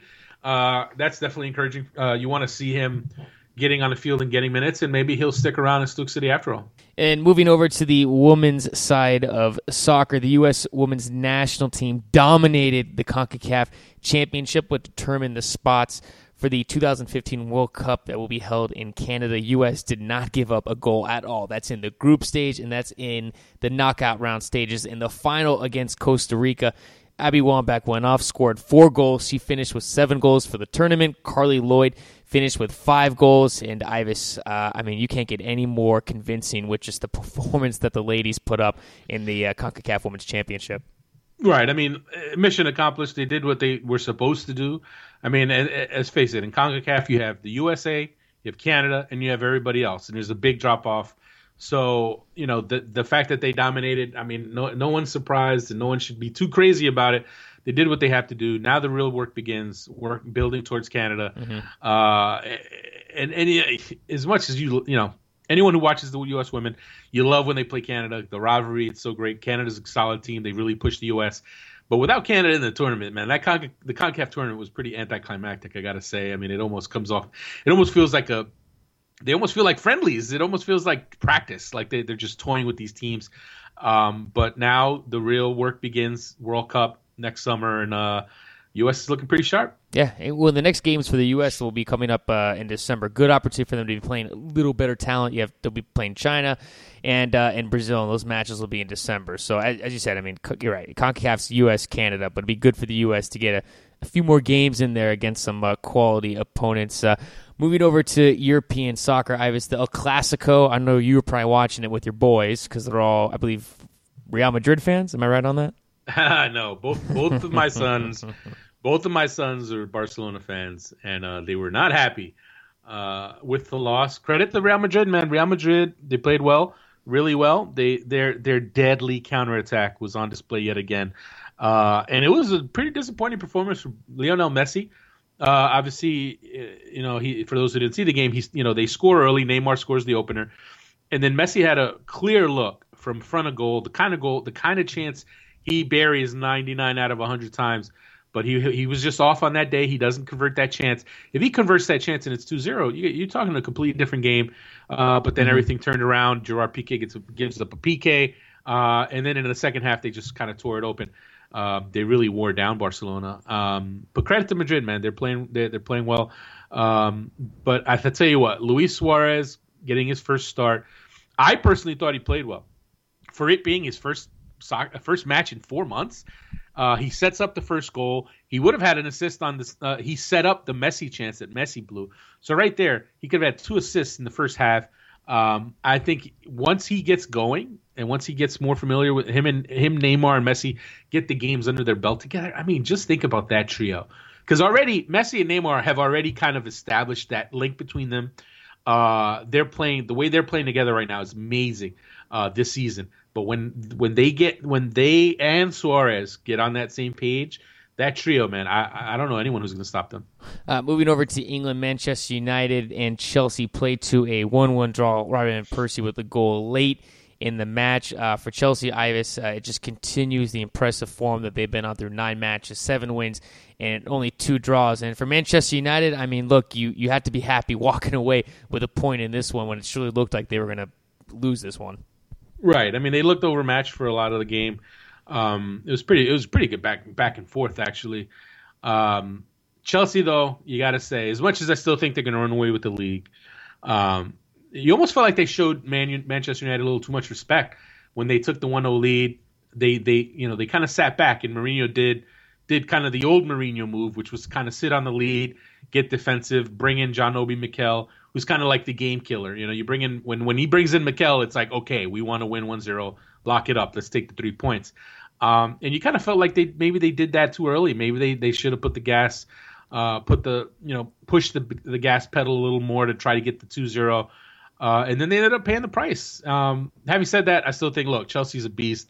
They're going to run away with the league. I don't think that I don't think anything has changed uh, because of this result. I think Man United though they're going to come away uh, feeling pretty good about having earned a point against the top team in the in the league. And right now they want to make sure they lock up the top four spot. They're not there yet, but I think there's they're coming around. I think they, they're, uh, the as a group, Louis Van Gaal is still trying to figure some things out, uh, figure out his best eleven. They also didn't have Wayne Rooney, which you can't you can't ignore that fact. They didn't have Wayne Rooney, so to get a point without him, he's still suspended from the red card. Um, Man U's going to be all right. I think Man U's still going to be in the top four when it's all said and done. Which, considering the way Really? the season, be- yeah, why not? I think they, I think with the quality they they have, uh, they're going to be fine. I think that you know, yes, defensively they've got some issues still. Marco Rojo, Smalling did, you know, they had their moments where they look pretty shaky, but uh, I like it, man. I, I like the quality that they have. Angel Di Maria is different level. He's a different class, best player on that team now. Uh, but when you get him, when you get Rooney back, uh, Juan Mata, uh, you got Herrera, you got Daley Blind, who's a quality player. Uh, they're gonna be all right. I, for me, I got them in the top four. I, I, I really, I really think they're gonna end up in the top four. Well, for Manchester United, they're right now eighth in the standings with 13 points, three, four, and two through nine matches. Also, another point. I mean, at this point, Ives Drogba's immortal. I mean, he just knows when to score at the right time. It's just amazing watching him in his career. Just he just always seems to show up right when you need him the most. Yeah, man, the guy can still play, and uh, you know, I, I, I still wish, as I'm sure a lot of MLS fans wish, I wish he would come. I wish he would have come, and maybe he still will come to MLS. Uh, I, I think he, he'd be great for the league. Uh, he obviously can still play, and I think obviously he he would help kind of the international exposure of the league. You know, when you have the you know this African legend, this uh, Chelsea legend, have him come to MLS at some point, uh, I think would be great. Also, moving over to Germany, Ives, what is going on with Dortmund right now? They are not having good results. They're 15th right now in the Bundesliga, and uh, I mean, what, what's going on, man? Is, is it over coaching? Is it over training? I mean, what, what's going on right now? nah, I just you know what they've got a lot of injuries, uh, and they've just had some. they- They've just their form is just not there, and uh, it's crazy. And I, I don't know overcoaching. Look, their coach is uh, their coach is fine. Their coach, you leave him alone. He's his quality. I know coach. he is. I'm just teasing. Right. Uh, yeah, but I don't know, man. This is pretty shocking. It's pretty shocking. Um, maybe they'll just blame Bayern Munich taking all their players. Um, but uh, you could do that, actually. yeah, I mean, I gotta say though, I didn't see this coming because I mean, when they were able to get Shinji Kagawa back uh, from Man United, I thought, oh, this is great. Um, you know, plug him in. He, he, he you know, obviously the last time around when he was with them, he, he was a big part of their success. Uh, but yeah, I don't know, man. I don't know what's going on Well, there at what- this point. What's strange is, I mean, you look at them in, in uh, Champions League. I mean, they won all three matches and outscoring opponents nine to zero. It's just it's so strange, and they're beating quality teams in Champions League, and then Well, they're losing to Hanover. Well, right. Well, that's the thing though. When you have to compete on multiple fronts and you're facing a lot of injuries, uh, you know, it makes things tougher for you. I mean, and whether it's whether you're sporting KC or whether you're Borussia Dortmund, I mean, it makes things tough. Even in Europe, where obviously you can spend as much as you want, you can have, you know, uh, well, not as much as you want with financial fair play, but you know, you can you can have a strong bench. Um, but at a certain point, injuries take their toll. I mean, let's not forget.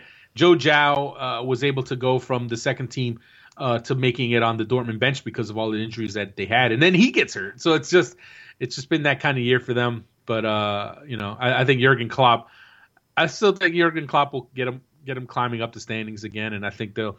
You know, hopefully they'll be in the Champions League again next year. They find a way to get into the top four because let's face it, the Champions League is better when they're in it because they just, you know, they, they just bring a certain, a certain, I don't know, certain je ne sais quoi to, to the tournament. Ooh, very nice. Or they could just win the Champions League and then just Uh, give up on the well- domestic league.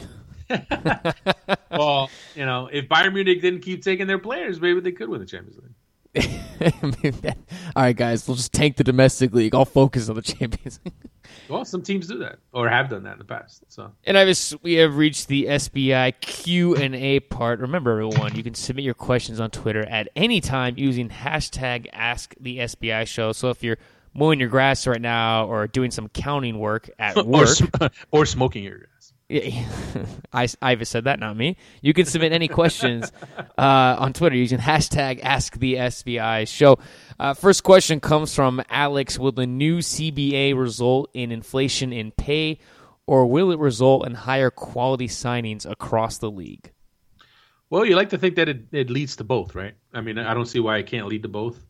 Um, it's interesting. There was just a New York Times story that just came out today, I think, actually, that kind of focused on the fact that, you know, there's still so many, uh, like the lower levels of MLS salary. Uh, it, it, you know, you're still talking about players who, who have to work other jobs, part time jobs to make money to kind of, you know, live a decent lifestyle. Um, it isn't definitely the case. You know, we're not talking about the English Premier League or the NFL or the NBA where everybody's a millionaire. Uh, obviously, in MLS, when you're talking, you know, the, the the minimum salary type players, or I think the minimum is forty, uh, forty thousand. Veterans minimum is like fifty or or, or below fifty. So, um, again, this isn't poverty, but it's not, you know, the level you expect of professional athletes. So, um, I think both of those need to be addressed. I, I think you want to see the the minimum uh, increased, uh, and obviously you want to see the overall cap increase, so so teams can go out and hit the international market and bring in quality talent, uh, which the league needs if it's going to keep uh, keep growing uh, along with expansion, and we don't have expan- expansion dilute the the product.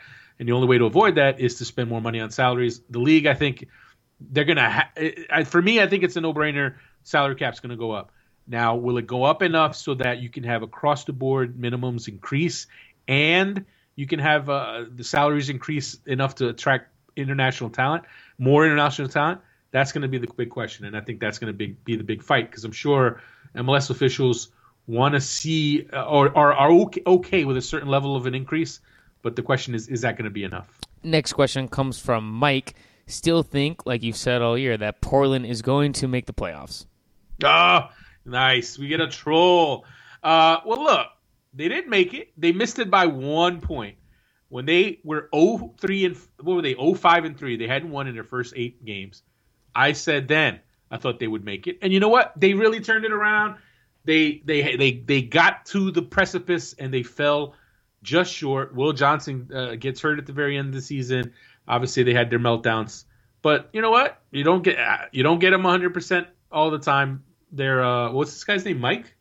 Yes. Mike. Yeah, Mike. Look, listen, Mike. Obviously, you're a Seattle Sounders fan. He is a Seattle Sounders fan. Right. So of course he wants to gloat a little bit. But let me tell you what, Mike. I was wrong last year when I said Seattle was going to win the MLS Cup, and what happened?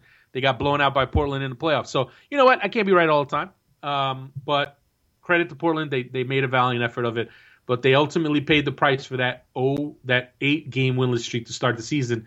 Uh, and it just goes to show you can't do that. You can't you can't start the season that way. Mike's also a home brewer, so Mike, I mean, I, Ives and I expect you to invite us over and give us some beers when we're up in Seattle together, right, Ives? Yeah, when we're up there for the MLS Cup final. Yeah, he's also a Pearl Jam fanatic and a fan of the very pathetic Seattle Seahawks. Uh, next question comes from. oh, hey. he's got a very cute kid too. His avatar. I'm, I'm checking it out. I, See, I, I always I always look at these people. They, they submit questions, but I always check. You know, I you know I look. It's creepy, but I look. Uh, next question comes from James Gordon. Your pick for comeback player of the year. oh well, let me tell you. I'm gonna do a little. I'm. It's rant time. Let me get oh, the soapbox out. Let me wait, wait, hold on. Let me go get a drink. I'll be back. Listen, uh, MLS, dear MLS, give it up already with the comeback player of the year. It's a joke. Um, now here's the thing. There, the whole purpose of it, I get it, right? You you you you have these great stories uh, of players overcoming adversity in the form of of of, of career-threatening injuries, season-ending injuries, uh, and they overcome that. They come back and they play well. The, the, like the ideal, the ideal comeback player of the year story would be a story like that of a player who, you know, let's say they got hurt and missed the entire 2013 season, but then they come back in 2014 and score 20 goals and, and, you know that is a is a comeback story. That's a comeback. That's a true comeback player of the year. But you don't get those all the time, and uh, they have you know to have this award where you're scraping the you're scraping hard for for candidates for the award. I mean, it just, I mean, and there's been years where the winner of the award hasn't even understood why he's been up for the award. I'll never forget that. Uh, I think it was Bobby Convey who won it one year, and he was just like, I don't know why I won. I played 20 something games last year, but somehow I'm the comeback player. Um, for my money, just go with a most improved player award and, and just leave it at that. But I know that'll never be the case because you always have, you know, there's always that chance for that one uh, comeback player story. So you can do this whole dramatic, oh, he overcame adversity, uh, er, you know, thing. And you know what? You have those through the years, but I just think it's so. I just I cringe. And this year's no different. This year, the list of candidates, and I, and, and these aren't finalists. These are candidates we're gonna they're gonna be voted on. The list of candidates just shows you how absurd this award is. Here, I'm gonna read them off, and I hope this isn't like you know private information, but I'm gonna I'm gonna I'm gonna I don't care. Victor Ulloa, FC Dallas, who is coming back from not playing, right? He never he hadn't played this year. He finally got a chance to play. He's coming back from not being a player, not being a regular. Chris Pontius, yes, he's obviously overcome injuries. He, he's coming off an injury. He came back at the end of the year. Now he's gotten some games, but um, do you get an award because you, you you got hurt and you got healthy? I mean, I don't think you just should get an award for that. Uh, David Horst again, another player, serious injury came back. Uh, he's been okay. You know, he's you could you know he's actually had a decent okay season. Heath Pearce, um, obviously had a back thing uh, that you know there was some questions about. Well, actually, no, I think he had hip. Was it a hip or a back? He had an injury that cut short last season for him, um, and then you know he was able. He had surgery, cleared it up, joined Montreal. Eh, like he's had an okay season, nothing special. Charlie Davies. Um, who's won. I believe he's won this award already. If I correct me if I'm wrong. Are you still awake, uh, Garrett?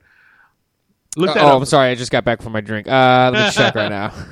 Charlie Davies. Charlie Davies last year, you know, when he came back uh, and he was on loan with the Revs, they didn't play him.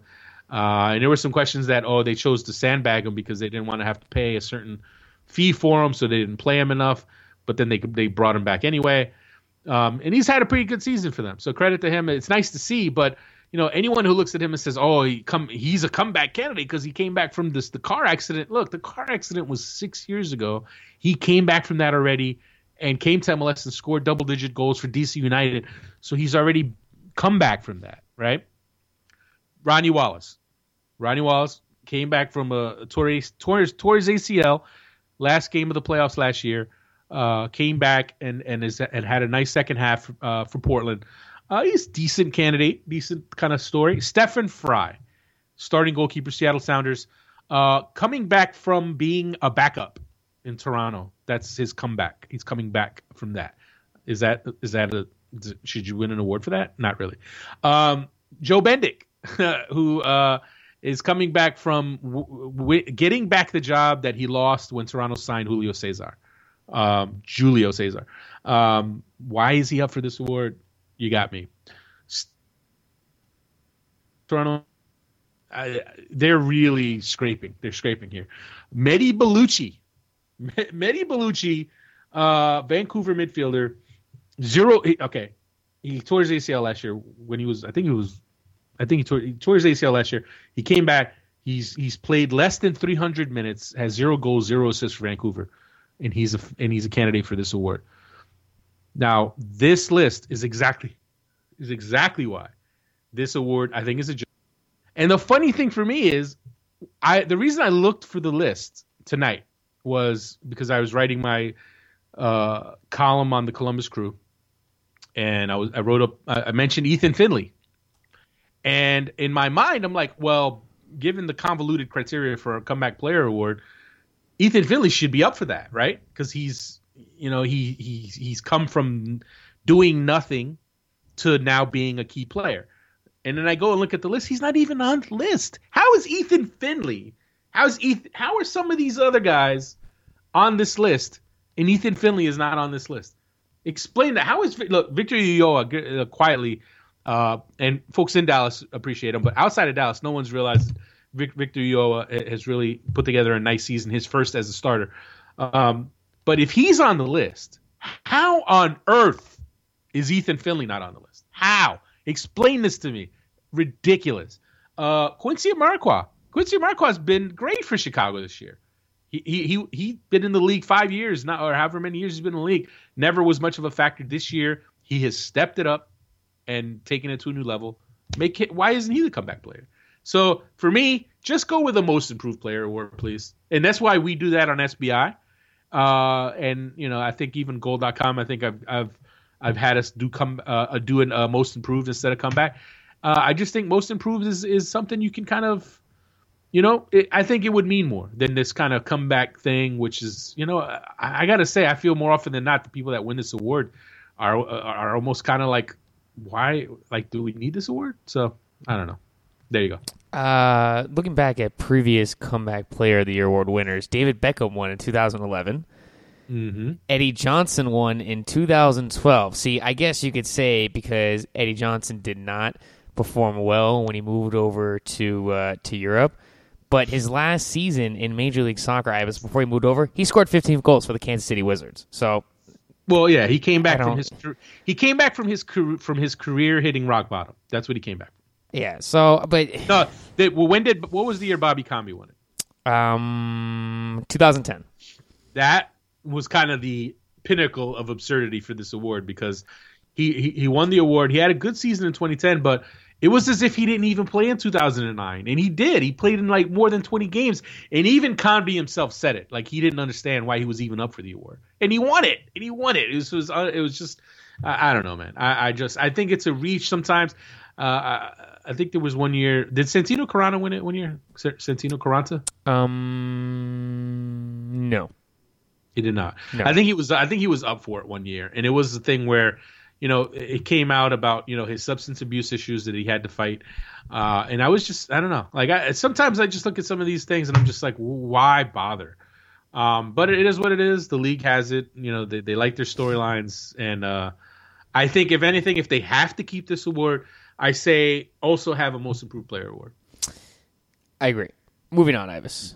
Uh, JJ Velasquez asks any leads on first surprise call ups to November friendlies. Does Jurgen K- Klinsmann continue spat with Garber by not calling in MLS guys? Then he goes hashtag just kidding. Uh, yeah, if anything, I think it'd be the opposite. I think, I think he'd be calling in guys who are still in the Yeah, playoffs. Um, yeah, because why not, right? And and I think he will do that actually, and I, I think he'll do it just because why not? It's the international break, um, and and MLS has built that into their playoff schedule, and uh, it, it happens around the world, right? I mean, guys have important games, but they, you know, when national duty calls, you pl- you go play. That's it is what it is. So, um, it would be interesting though if he if he gave like a Lee Nguyen his first call up, uh, his first call up under Klinsmann, uh, when uh, if New England's still in the play in, in in the playoffs or or any of these teams that are still in, and I think it'll happen. Here's my But, uh, question: when, When's Robbie Rogers going to get his call up again? That'll come, January. Yeah, I, I, But, that's uh, I was thinking watching that uh, Galaxy Sounders game. I was like, man, Robbie Rogers guy's going to go into that January camp and just kill it. He can. I like him. He As looked good, man. I mean, he's looked good all season long, but God, I mean, he really impressed me this past weekend. He just beasted everyone. He, he's legit. He's a legit left back prospect, no doubt. Um, but I don't know. It's going to be interesting uh, to see if Klinsmann calls in guys who he hasn't called in recently. Uh, next question comes from basketball bloke. I feel awful saying this, but is Bradley Wright Phillips tying the scoring record a bad thing given his reputation in England? I'll, I'll put it to you like this: anyone who who who will use that uh, will use his track record in England uh, to suggest that oh that means the, the league is that MLS is a bad league. I mean, I think those people don't respect MLS anyway, right?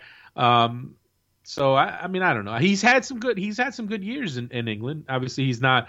He wasn't an accomplished player where he got up to the Premier League and, and he never got to the levels of his brother or his father. Um, but he's had a couple of seasons where he has he has shown himself to be a goal scorer, even though it's been been in, in lower divisions. So I don't know. I don't know if it necessarily is a a bad thing, a bad thing for the league at all. Next question, Ives, comes from Paul Marchianti. Where does Juan Agudelo end up whenever his situation is finally sorted? Is it an issue of ego? Uh, well, I don't I don't get the ego question. I mean, I, the the reason he doesn't, I think he's holding out for Stoke. Uh, and I think now if this Cyprus passport thing, or uh, you know, if he if he is able to secure a, a, a EU passport and can therefore play in the Premier League, I think he's going to end up signing with Stoke, and I think that there's a big, I think there's money there for him. I think there's a big deal that he's kind of committed to trying to land, and if that is still on the table, and if he gets that in January, it, it, let's say the plan comes together based on the reports that are out there, right? Uh, you know, if if he gets the work permit, Stoke signs him. He gets the deal that he originally was going to get when he first left MLS last year, a year from a year ago. Actually, it's only been a year since he left New England. Um, if he gets that deal, um, then you can kind of see why he waited. Because I mean, uh, from what I understand, there's a lot of money on the line in that deal, and it will make a you know he's going to be a millionaire, right? So uh, that being said, you can definitely look at it and say this guy should have uh, taken a different approach. He should have signed somewhere in the summer, waiting, uh, w- wasting half a year of his career. At this, especially at such an important phase of his career, is is crazy. It's crazy, and and and and he has only uh, he has himself to blame because I mean, from what I understand, there were offers on the table. He had other opportunities that he personally chose to pass up, and if, if this Stoke City thing falls through, if he doesn't end up signing with them in January, um, then he's really gonna he's gonna have to look in a mirror and really start asking himself what matters and what's important, and, and whether maybe chasing the Premier League dream should t- take a back seat to really rebuilding his career because it's it's it's going down a bad bad path. And the uh, next question comes from Ruben Rodriguez. Houston Dynamo, do you see them in a multi-year slump? Uh, hmm. That's an interesting one, right? I mean, they're a team that they've got some nice pieces, right? I mean, you know, you still got Davis, who still has some miles, I think, left on his tires. Uh, Boniek, I thought, I, I, feel like he took a step back this year. I just didn't see him be as dynamic, maybe as he was in, in the past. Um, they went and got Beasley, who I, you know, really didn't show much at all. I think he was cruising. He was on cruise control after the World Cup. He got his he got his MLS payday, and he seemed to kind of chill out a bit. But it, hopefully, you'd like to see him, uh, you know, turn it on for 2015. But it really depends on who the coach is, who they hire to come in and and replace Kinnear.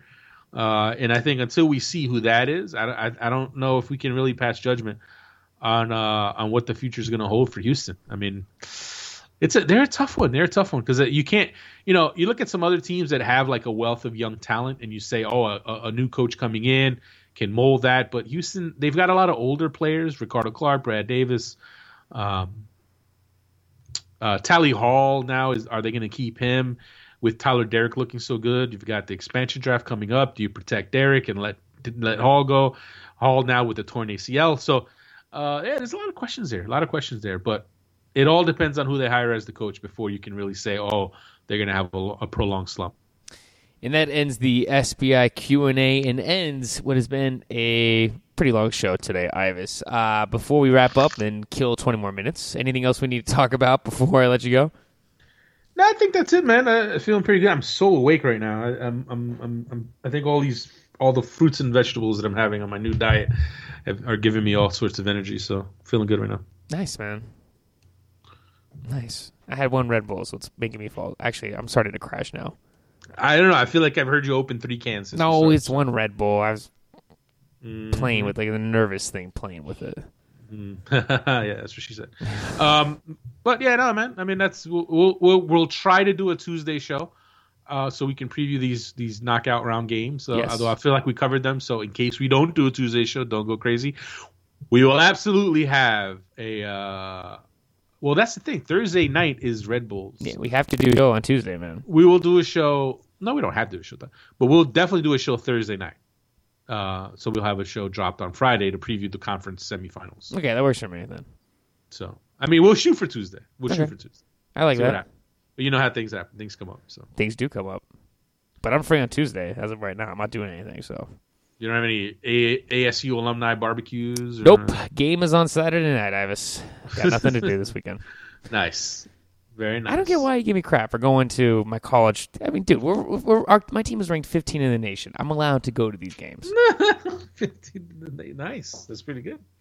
I had no idea. I didn't know they were that good. Yeah, we we are we are doing pretty good this year. We got a big game against Utah on Saturday, and then Notre Dame the following week. So it's gonna be great. I just feel like you care more about football than you do soccer. That's not that. Don't don't be reckless. All right, I don't know. I think you need to. I need. I think you need to start watching more soccer. I watch two sports: football and soccer, and that's it. I've All given up baseball and basketball for soccer. So you're supposed there to say soccer. You're supposed to say soccer first. You didn't say soccer first. Oh my god! What are you? I'm just di- letting you know. digesting when I'm. I mean, I'm not, not digesting. I'm just letting you know, man, because you know how people are. People will start saying, "Ah, Garrett's a football guy." Ah. I like watching. You like watching football too? I no, I don't watch football anymore. I Really? don't. I, thought you No, did. I don't. I don't. It, it's so no. It's seriously. It's it's de- it, football is really dead to me. Um, and that's what happens when you're a Redskins fan. That's Yeah, that's also but true. uh, so it, I mean, it's so funny that now it's to the point where like I still play fantasy football, but I don't even watch the games because I just like no like I, I look at I look up the stats, I look at the schedules, matchups, and then I watch I, and then I look at my score on my app, my my my fantasy football uh, league app, and that's all I do. I don't even watch the games. I don't watch the highlights because it's like. Redskins play the Cowboys tomorrow. I I'm not watching a minute of it. Uh, They're probably gonna get smoked.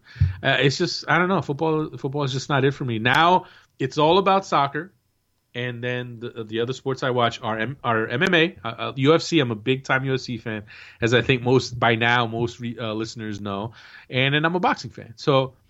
You know what? If there's UFC going on, I'm watching it, and if there's a good boxing match on, I'm watching it. But other than that, uh, all the other sports just kind of have taken a back seat now. Soccer's just taken over my life. Those those are the sports. They're they're too violent, man. I like boxing, but UFC and MMA, I'm, I'm not. I'm, I don't like that stuff. Come on, what are you talking about? I, you What- know, what- you- like- you- but like- you but but you like football? Come on. No, well, my only thing with UFC is I don't like it when a guy gets knocked out, then the guy runs over and gives him like a little clean shot to the face when he's on the ground. That's the only part I hate about it. I can't stand that part. Yeah, but the referee is supposed to step in. And Well, usually- I know, but like, I, dude, getting punched in the face sucks. If anyone's got punched in the face, you know how much it sucks. And like, I can imagine this guy's already been—he's got his ass handed to him for about twenty minutes, and the guy at the very end comes up and you know bombs him in the face. Like, that, that, that, So, that oh, so, you- so you're saying so you're talking about guy. so you're talking about when the guy's already out and then yeah, like, the yeah. other get, guy gets get like another shot punch. in. Yeah, Okay, so that's when my you're knocked only issue. now here's the thing: when you're knocked out, you're not gonna like you don't feel that other shot. You're already knocked out. Yeah, I guess that's a fair enough point, but still, It makes you. It, it, it's just your kind of sensibility. It's just because you're like kind of a you know little scaredy cat. that's not okay. a little. You'll watch. Oh, oh, little. uh, uh, you'll watch the walk. Okay, you'll watch Walking Dead. yeah, that's not scary. You watch you you wa- you watch Walking Dead, but but if a guy punches a guy who's already knocked out, then then you're gonna. Well, The. Walking Dead's a TV show. Like, It's yeah, but it's guts and limbs and blood and, and, really and brains and eyeballs popping out. first off, But I have enough. I have enough Walking Dead dreams. Like, I have zombie dreams now. From like, I'll wake up with like zombie dreams now. So I guess it kind of gets to me a little bit, but UFC's a little. It's it's too intense for me, man. I mean, come on, what, what do you want from me? I, I get it, man. You're a lover, not a fighter. So you probably. When's the last time? When's the last time you had a fight? Uh, I got KO'd. Oh man, okay. It was in the Bahamas. Oh, uh, these two guys were about to get into a fight, and then I stupidly was like, "Don't fight." And then the guy used some choice words against me because this guy was trying to fight this guy because it was American versus Canadian, and I was hanging out with the Canadian guy. okay. Yeah, never defend Canadians ever again. So, so the American guy was like, "Don't fight." And he goes, you know, blah blah blah to me, and I was like, "Dude, I'm American." And the guy was like six five. He goes, "Oh yeah," and then just, I mean, clocked me right in the face. And the in the worst part, like it was a bar on the street on an island. So there I'm like passed out in the middle of the street. A fight erupts, and like I woke up the next day. I was on vacation with my parents, and I had this just welt on my face. And then and then he went through my face into my right shoulder. So I had a welt on my face and a welt on my right shoulder. I, I was Oh. hurting for about a couple days. Jesus. Yeah, man. I got KO'd, and that's when I was like, I am never ever gonna get involved in anything ever again. No wonder you don't like. Uh, in, uh, uh, Yeah, combat. dude, getting punched in the face sucks. So maybe if you punch someone else, then you'd feel you'd like it more. You've seen how big I am. You think I'm gonna hurt someone in the face if I punch them? I'll hurt my I'll hurt myself if anything. well, I feel bad now. I feel bad. I feel like we got to go find this guy who punched you in the face. No, dude, this is all dude, this is all stuff you're supposed to do when you're young, dumb, and stupid. I mean, I'm still dumb and stupid, not- but I'm not young anymore though. Well, look, I tell you what, UFC's pretty good, man. It's a pretty good I sport. know. I, I, I do like it. I It- just that's it's my not. only It's not. I'll tell you what, it's not as brutal as it. It's not as brutal as it used to be. That's all I'll say. Really? Yeah, and there's a lot of there's a lot. I tell you what, there's a lot of soccer players. There's a lot of MLS players who are big time UFC fans. Really great, Yeah. and they're probably listening to the show, being like, "Garrett, guys, uh, Yeah, I know.